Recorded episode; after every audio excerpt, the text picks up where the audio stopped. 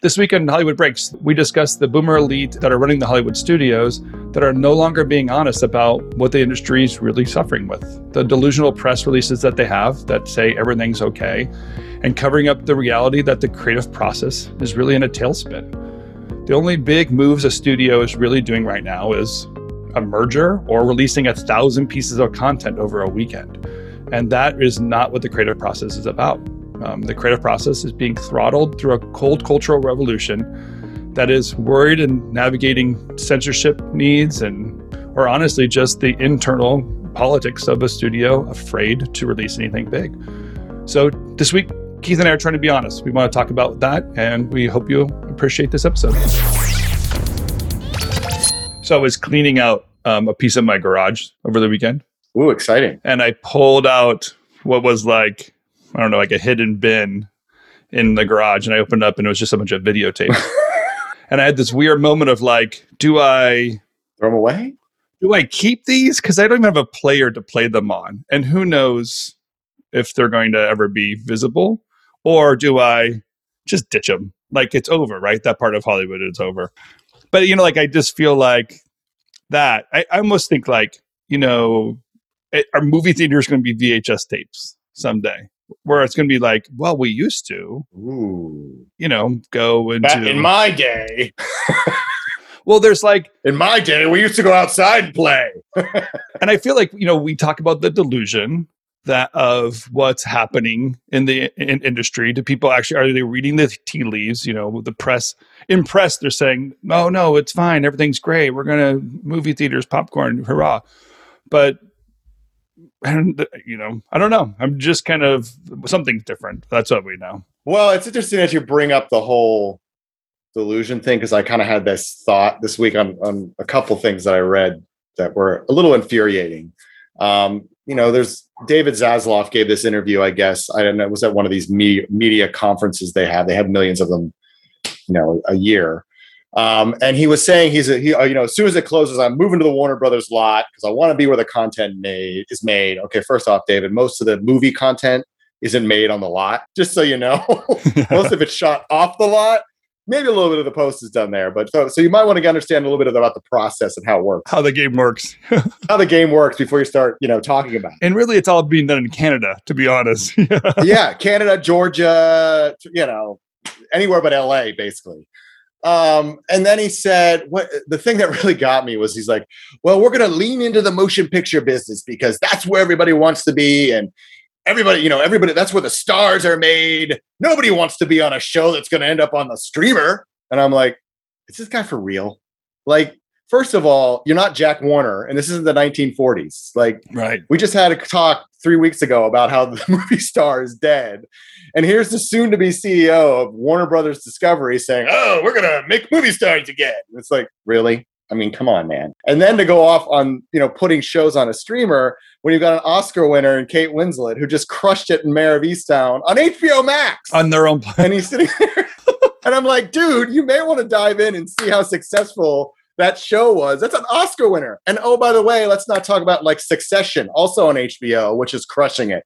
Let's imagine he's not like just foolishly saying something. Let's just say like that's you know he's running for office. He has to say what people want him to say. Okay. Maybe he's really campaigning to the movie star saying, "Hey, we're not ditching movies because that's the that's the mess he's getting himself into, and he has to position position himself into that position from the beginning. Yeah, but I, I honestly I don't I don't know if it's just a. I mean, you've got okay that that to me is sort of the, the mindset of the 1990s, early 90s when it was like I'm a movie star. All right. I don't do TV. I don't do TV. I remember that. Yeah. I don't do. I'm only in movies you know, and oh, if I do a commercial, I'm going to a foreign country, so nobody in the U.S. sees it. Right. TV is where uh, movie stars went to die. That all changed with HBO.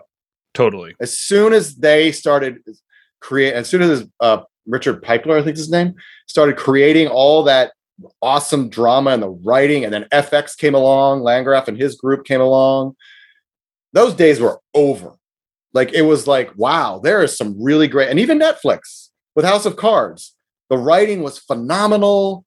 You've, you know, it was just Oh yeah, for sure. it, the lines were blurred then, and it wasn't necessarily about being a movie star. It was, it was, it became more about just being in great stories and how much fun they are. And you know, it, it's cool to be in a show that is 13 hours versus two and a half on a movie theater. Now, are there people out there? And uh, to be fair to him, I'm sure because Bryan Lourd gave an interview where he basically said, um, it was in the LA Times, I think, last week. We might have talked about it last week.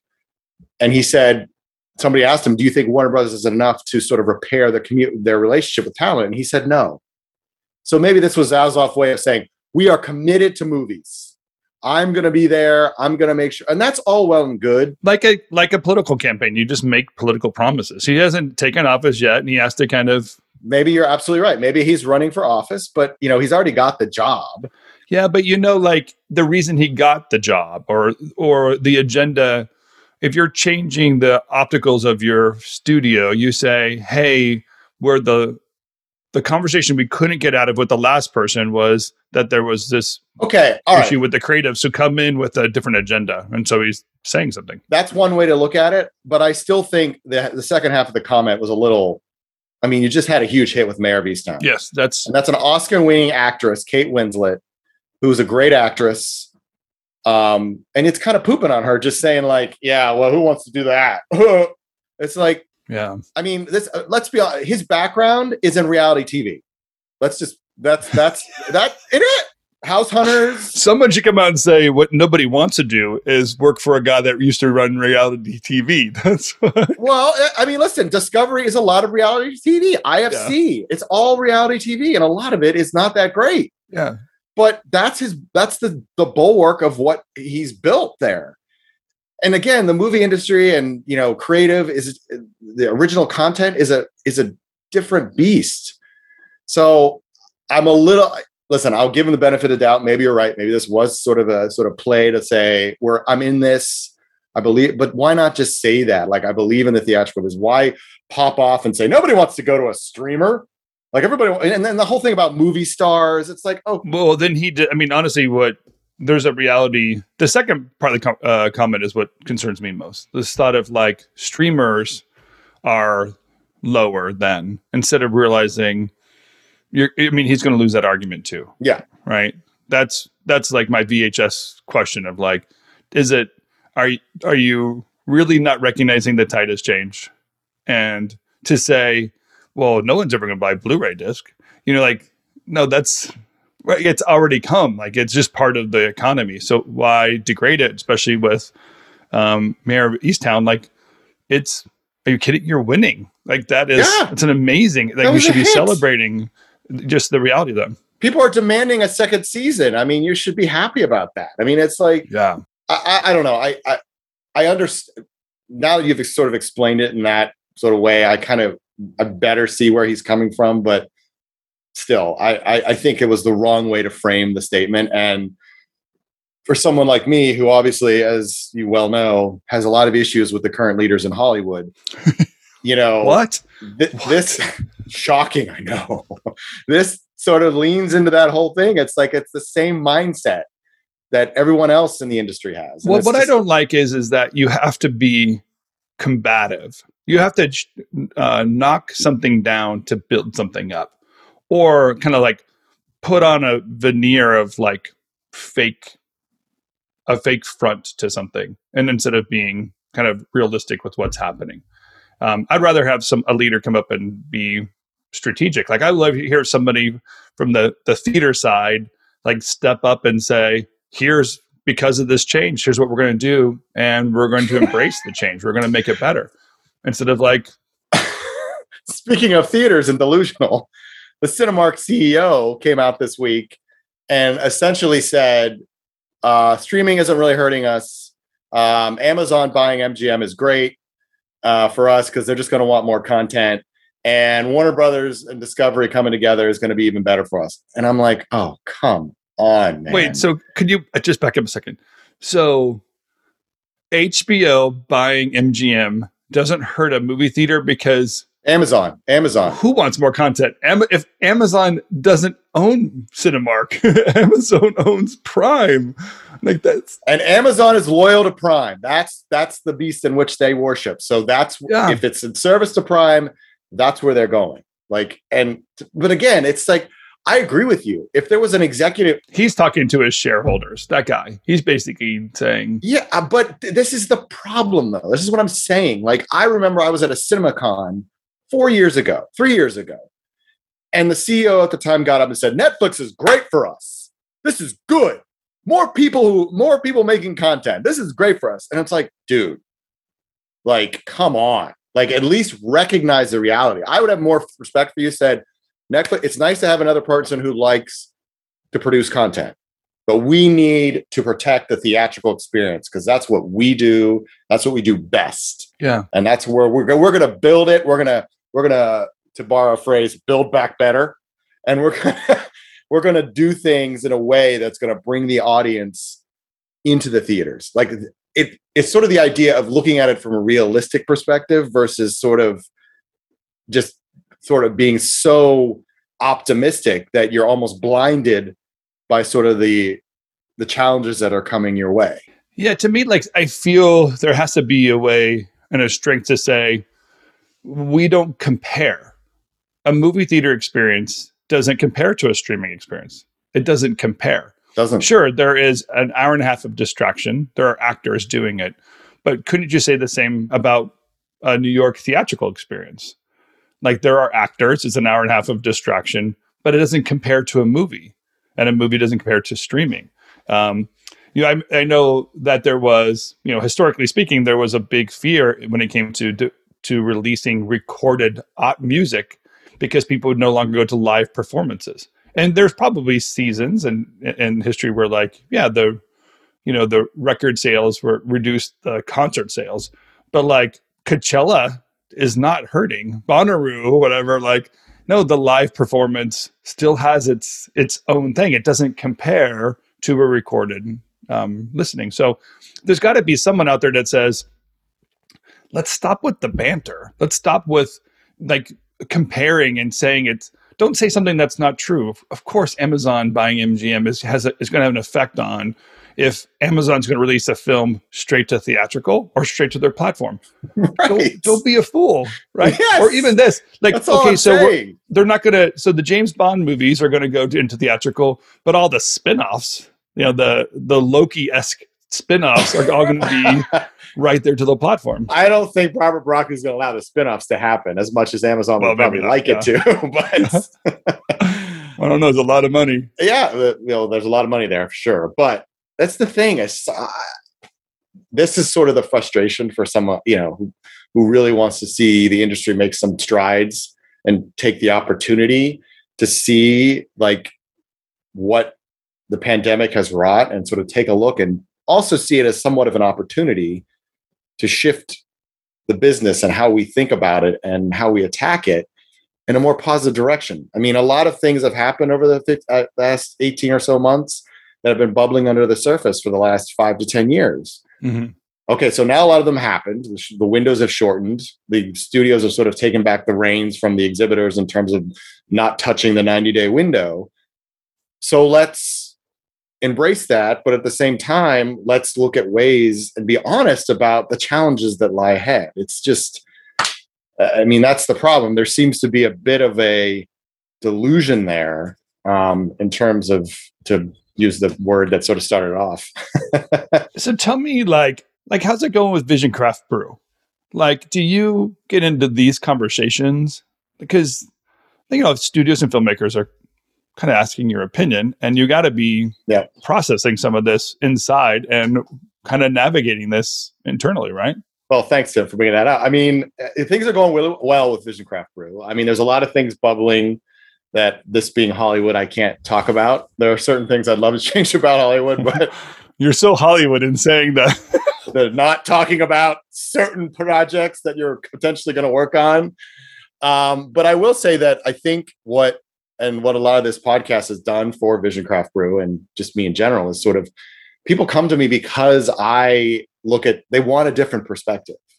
They don't want to necessarily repeat all the things that they see going on now. They want a different perspective.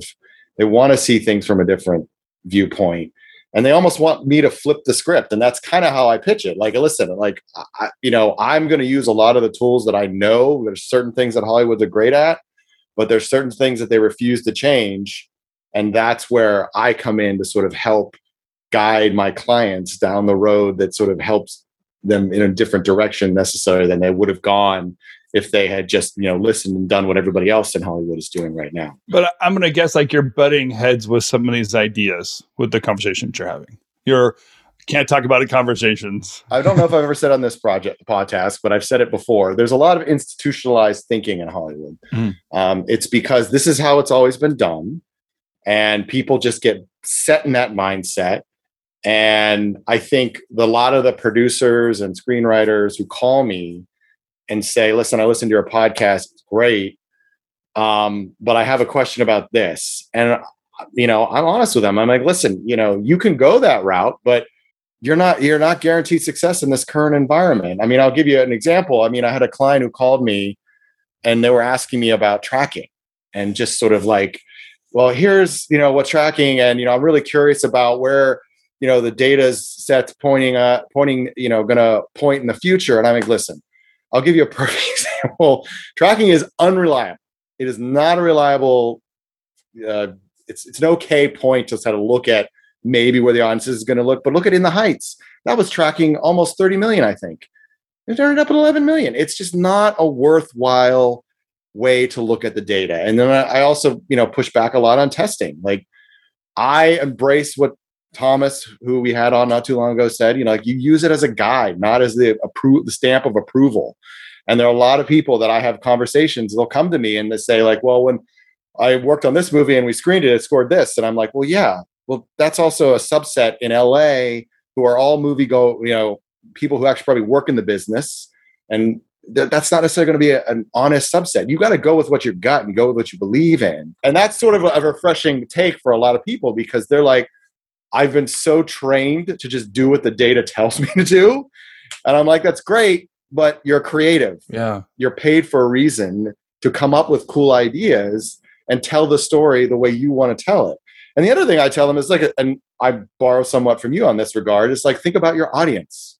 Really study what your audience may want and feel and think. And think about that when you're developing your project. Don't just think about, this is what I want to like think about what the audience wants. That's what I was going to say about tracking. Like a, I find that tracking is so.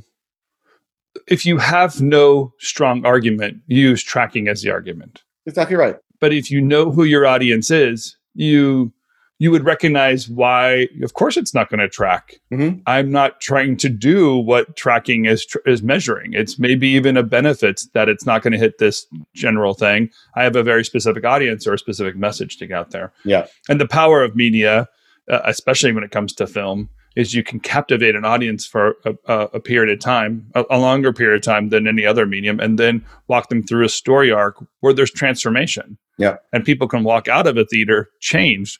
How, where do you measure that in a on a, a, questionnaire? Did we change your life? I don't know. I haven't lived my life yet. I, you, I just watched it five minutes ago. I can't get to the other side. I say there's a value to data, but it can't be your end all be all. I mean, I also say, listen, theaters the small independents are desperate for content. Desperate. I mean, I've had conversations where, you know, I have clients are like, yeah, I've got theaters ringing, calling me all the time, just wanting to film because they just want something to show. Heck yeah. And now, like, this is the opportunity to really sort of push that, you know, boundary a little bit and not just be restricted by the walls that have been erected by the studio system.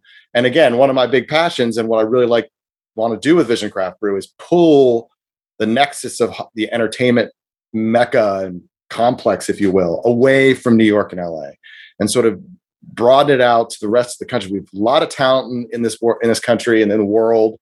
And why does it all have to filter through a bunch of guys who played, whose daddies played golf with the chairman of a studio? Yeah, sure. So I like I, I just want to break all that down. And a lot of the conversations I'm having and that's why a lot of people come to me is because i'm all about breaking down those walls and i'm going to tell them listen You can use that data as a point, but I'm going to tell you right now, then it's once that movie's released, it's probably not going to be the movie that you wanted it to be.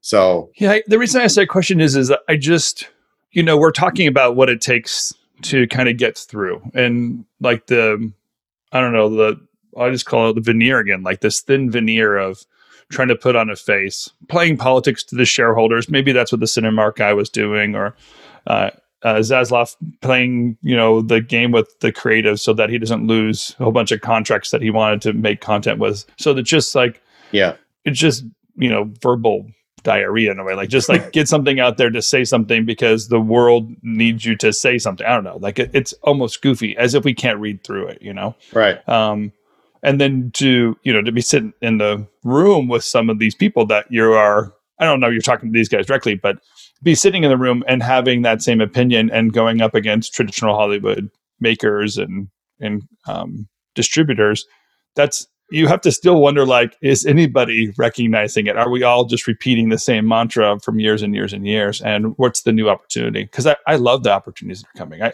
i mean honestly Mavericks not being released, this is a great time to get your film in the theater and not compete against Maverick. Maverick, exactly. Why are you holding back anything? Just like yes, I had a I had a wonderful talk with the Greater Philadelphia Film Office. They sponsored me for a webinar about marketing yourself in modern media, and it was a lot of local directors and whatnot. And I was like, listen, there are small theaters. I gave the example of Bryn Mawr Film Institute. Um, there's another one in uh, in Phoenixville where they shot The Blob the Colonial Theater, I believe is the name of it. And they're they're just indie theaters. It's like go to them. Say, I've got a film for you. You can run it. You don't have to pay me. You can pay me like a hundred dollar rental fee, and I'll let you show it if I can bring my friends, and they'll pay. That's right. Your movie is premiering in a theater. Like that is that's that's what you want. I mean, listen, I know everyone dreams about the big thing, but like that, I mean, that's sort of that's where this is going to all start to shift. And you know, I'm encouraging people to take advantage of the fact that, as you said, Maverick's not coming out till November, and like take advantage of that. Take advantage of the fact that a lot. At this rate, you could win an Oscar because yeah, there wasn't. You, you know, know. just put someone pooping in a, in a bucket and you could win. You never know what an Academy voter could be sitting in your theater, sitting in your theater, and be like, "Oh my God, we got to we got to release this wide." Like, and I'm like, that's where the opportunities are. And I think yeah. so many, I mean, huge. I'll, I'll, give one more quick example from my talk last night because it was so endemic of sort of the mindset. Um, a woman asked me the question. She's like, So, how do I start calling all these agents um, and studio execs in LA to sort of look at our scripts? And I was like, Okay, first off, don't do that. like, it's not going to happen. Like, find go to Penn or go to Drexel and find a director, student, a student director who wants to shoot a short film and shoot your movie. Shoot it like a 10 minute clip of it or something. Mm-hmm. And then just get it in theaters. Take it to one of these indie theaters. Take it to the Philadelphia Film Festival. Like do something that is not letting the, everybody in LA determine what we see and what gets out there. Yeah. Because that's the mindset that has to break. And I think it is breaking. I really do. But it's going to be a slow roll. But that is still a lot of the mindset out there. It's like, oh, I got to get an agent in LA because that's the only way I'm going to make it. And it's like, that the pandemic has broken that completely. Yeah, don't try to don't try to repeat the past. Like yeah, don't try to repeat it. Don't break out the VHS tapes thinking that, or don't release it on VHS. Please, like, don't do it. Everyone's still trying to replay their DVDs, and I'm like, I mean, come on, guys. Like, let's, yeah, let's let's open our minds a little bit here. There's a lot of opportunity out there. I mean, I listen. I know the lure of the fame and the fortune is what really drives people to want to because they think that's the only way to do it. Um, but I do think that influence is waning. Um, and I just really think people just need the guy to help them get there. And that's a lot of, you know, what Vision Craft Brew exists to do. You know, you were talking about the Peter Bart article. Oh, yes. and, uh, you know, there's, it's, it's hanging over my head a little bit because there's um, just some other things we're not saying in Hollywood either. Uh, maybe you should give a backstory, but there's just something about the playing the game and trying to play the game right instead of trying to be honest with each other when it comes yeah. to making something or distribute, you know, telling the stories that need to be told. Right. And I wonder if we're creating a totally different filter. Like if we're creating a filter that only could be seen on content, I mean, on a, uh, you know, online media content dump, like that that uh, let me start over like the decision makers are thinking like oh good we can get this on our ott platform kind of a, of a junk like that's a bad filter when it comes to real real life stories or transformational stories. Um, even just that LinkedIn conversation we're having with Paramount Plus and, and a thousand, the thousand content. You know what I mean? Like, how, how's anyone going to ever see anything and, and yeah. navigating that? And I feel like theaters used to, for better or worse, have a curated filter of what was theater worthy. Mm-hmm. So I didn't have to navigate a thousand plus movies on Paramount Plus. Paramount released a, a few movies through the theater and I could watch them. Mm-hmm. And now almost like the conversations are all just trying to play to some general vague audience and nobody is saying anything anymore. And that's the the Peter um, Bart conversation was that? Well, Peter Bart, yeah, the article it came out, I believe, yesterday, and it was on Deadline Hollywood. It's not, it's not the greatest article. I mean, kind of, it's all over the place. It tries to tackle a varied of many issues, like the amount of money that some CEOs are making, and um, it, it, it's just kind of all over the place. And then the genesis of it was basically the Wall Street Journal reported earlier in the week that a lot of people are quitting their jobs. Um, like quitting is at the highest rate it's been since like 2006 um, because so many people are just the pandemic has either shifted their focus in terms of what they want out of life, what's important to them, sort of like reestablishing the the work life balance, not wanting to be in the office 24 seven.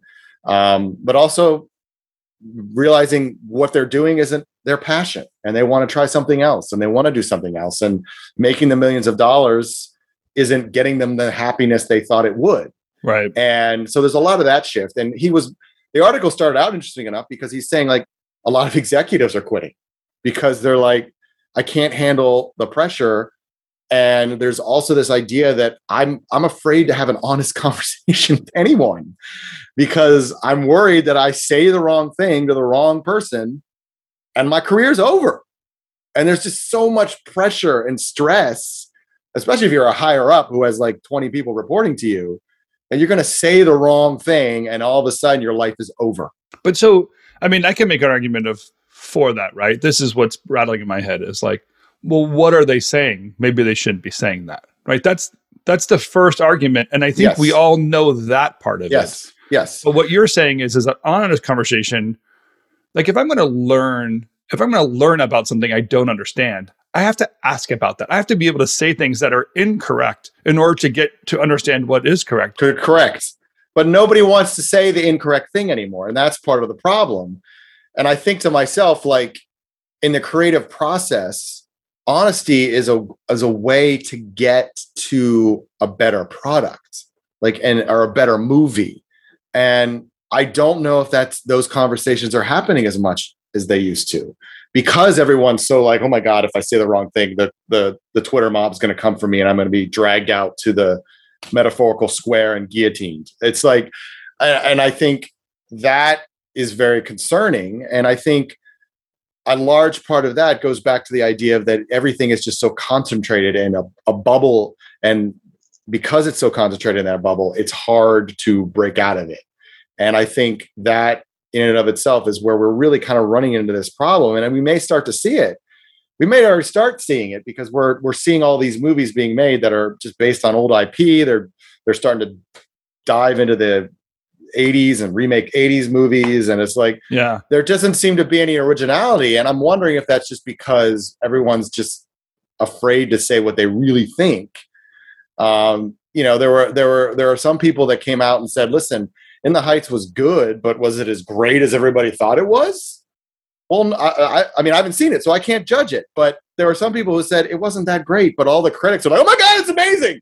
Because they were afraid to say meh. Oh right. You know it's sort of like you know that sort of those kind of cultural conversations are sort of being stymied. And listen i'll be the first to say that a lot of things are happening in hollywood that have needed to happen.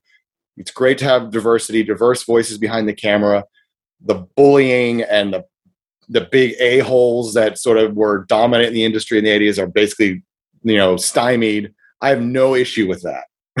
Yeah. I'm happy about all of that. But have we gone too far in one direction um, to correct some of the errors of the past and sort of started to stifle a real conversation? Because if people, like even the executives he was quoting, they were they were anonymous because they didn't they didn't want to be quoted because they were worried their careers would be over. I mean, that says it all right there. Like I'm afraid I can't have a conversation with somebody that's honest because I'm afraid uh, so I'm going to say the wrong thing Yeah. To me, like it's the that's bad especially when it comes to developing stories that can be a sort of like a, a vice on really sort of telling compelling stories I guess even in my mind right now, I'm thinking like, could I say something to get myself in trouble? You know, like that's it's almost ridiculous as we're talking about something that we're saying what we want is a clear voice, an understanding voice. But I don't want anyone to to have a sense that, you know, if you are asking questions or you're pursuing some sort of new knowledge, that you're going to get it all right to begin with. yeah Um, and that's probably part of this cultural, you know, cold cultural revolution we're going through is that the ability to express yourself in any uh, true way, honest way, yeah has the has this need to navigate and hold things back. I mean, Yeah. yeah. If if all I'm going to do is have an interview with somebody and only just try to say all the right stuff, how did I say anything at all? Because Right. pretty much you, I could have just given you a, a piece of paper questionnaire and you could have just filled it in without me even having a conversation with you. Yeah. that's not the genuine nature of how humans work, especially in the creative environment. I think that we have a lot of pent up anger that we need to understand and we might be overcorrecting but there's got to honestly be people out there saying real stuff.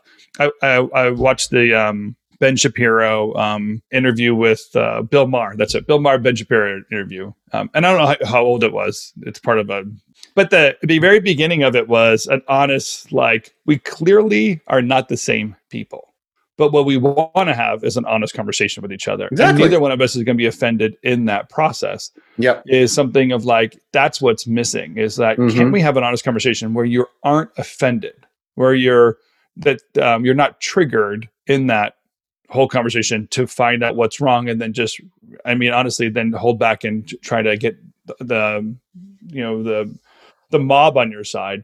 Yeah so you can get a bunch of followers or whatever your currency is out there. Yeah you brought up bill maher and he's really been on the forefront of a lot of this.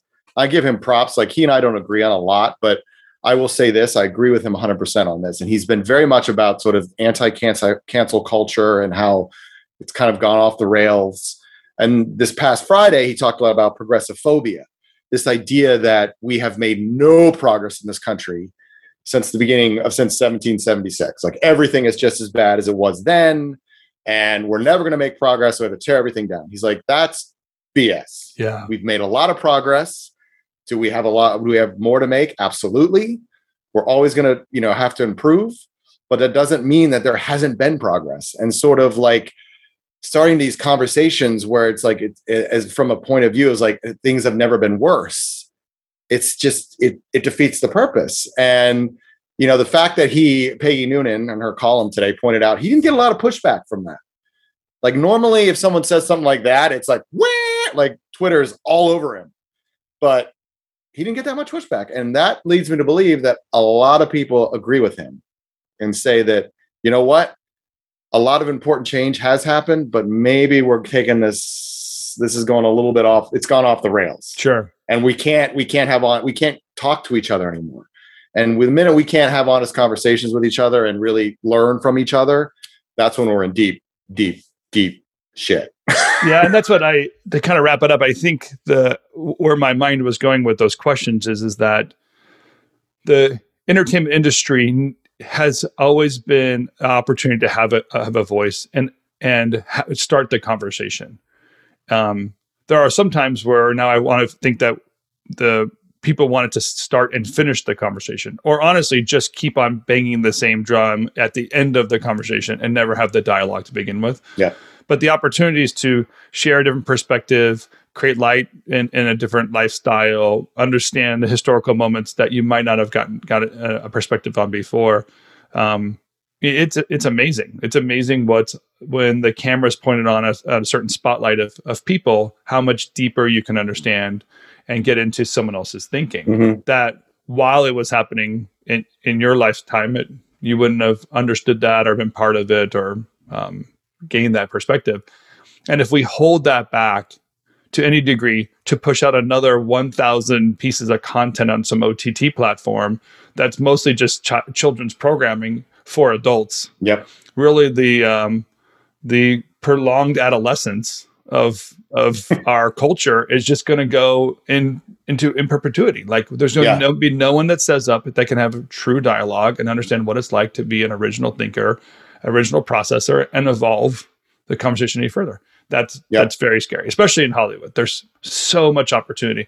So, as a takeaway of this whole episode, it really feels like have an original thought and distribute your film in an independent theater, and you can totally rock an Oscar in nine months from now. It's so easy. yeah, you never know. I mean, that that's what I mean. Like, there's so much that's shifted. It's like I recognize that you know there's going to be another leadership class that's eventually going to rise up, and I would hope that they would take from this this idea that there's a lot that needs to be changed, and the way it's being done is not the end all be all, and um, we really need to look for new ways to do it. And you know, we need to. Spielberg's in his 70s, Scorsese's in his 70s. Cruise is getting older. Will Smith. We need to start.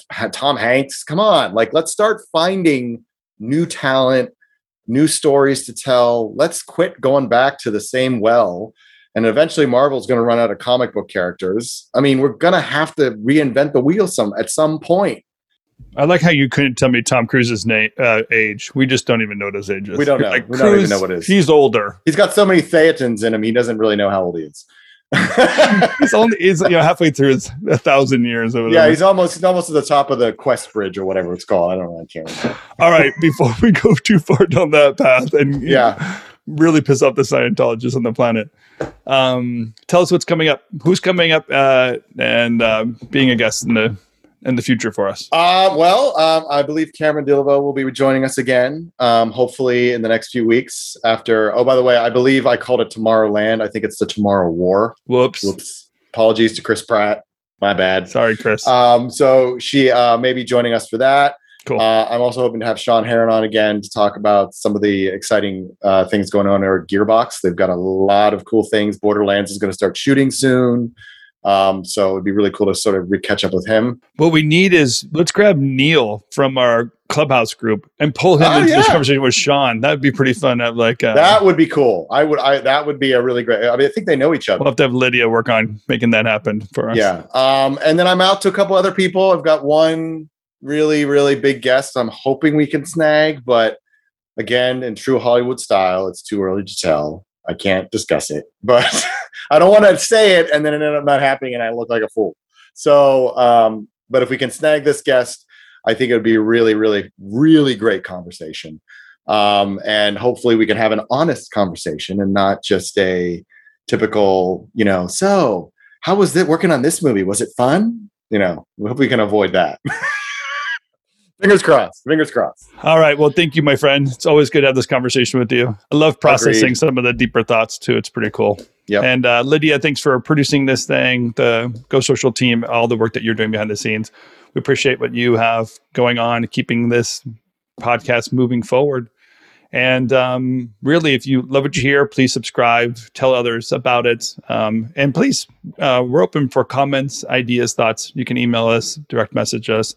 Um, we want to hear what's going on. We put enough out there on social media, and some we try to get some, a little bit of edge out there. And the, uh, the really the only thing that we got trending recently is this Nicolas Cage comment by Tim Idol. Idol. So, yeah, I told him he's like, dude, you're you're our very, one of our very first viral guests, so you definitely have to come back on now because people he's the one. people love your comments about Nick Cage and you know his upcoming movie. So you know, and Pedro Yeah, yeah. Pascal and All right. Have a good week. Enjoy your weekend. yeah, you too. Thank you. All right, bye.